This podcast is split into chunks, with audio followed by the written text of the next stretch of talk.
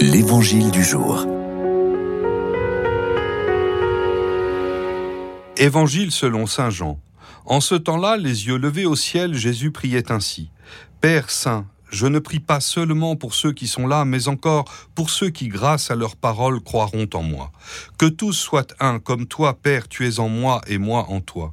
Qu'ils soient un en nous, eux aussi, pour que le monde croie que tu m'as envoyé. Et moi, je leur ai donné la gloire que tu m'as donnée, pour qu'ils soient un, comme nous sommes un moi en eux et toi en moi, qu'ils deviennent ainsi parfaitement un, afin que le monde sache que tu m'as envoyé et que tu les as aimés comme tu m'as aimé. Père, ceux que tu m'as donnés, je veux que là où je suis, ils soient eux aussi avec moi, et qu'ils contemplent ma gloire, celle que tu m'as donnée, parce que tu m'as aimé avant la fondation du monde. Père juste, le monde ne t'a pas connu, mais moi je t'ai connu, et ceux-ci ont reconnu que tu m'as envoyé. Je leur ai fait connaître ton nom, et je le ferai connaître, pour que l'amour dont tu m'as aimé soit en eux, et que moi aussi je sois en eux. L'Église nous propose aujourd'hui de poursuivre la méditation de la prière sacerdotale de Jésus, le chapitre 17 de Saint Jean, en quelque sorte le testament spirituel de Jésus.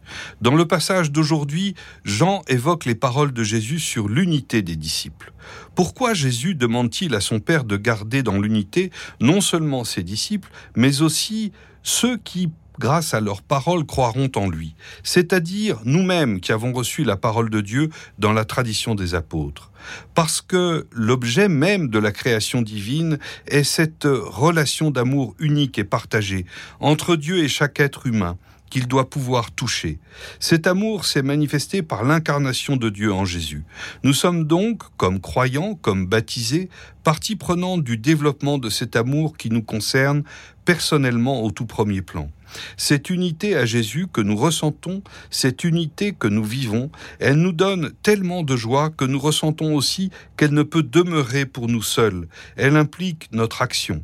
Et cette action est aussi tout particulièrement et très concrètement attendue auprès des personnes qui semblent apparemment être les plus éloignées de cet amour. Les malades, les exclus, les migrants, les personnes isolées.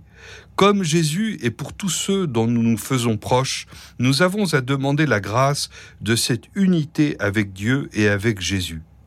Viens, Esprit Saint, fais-nous un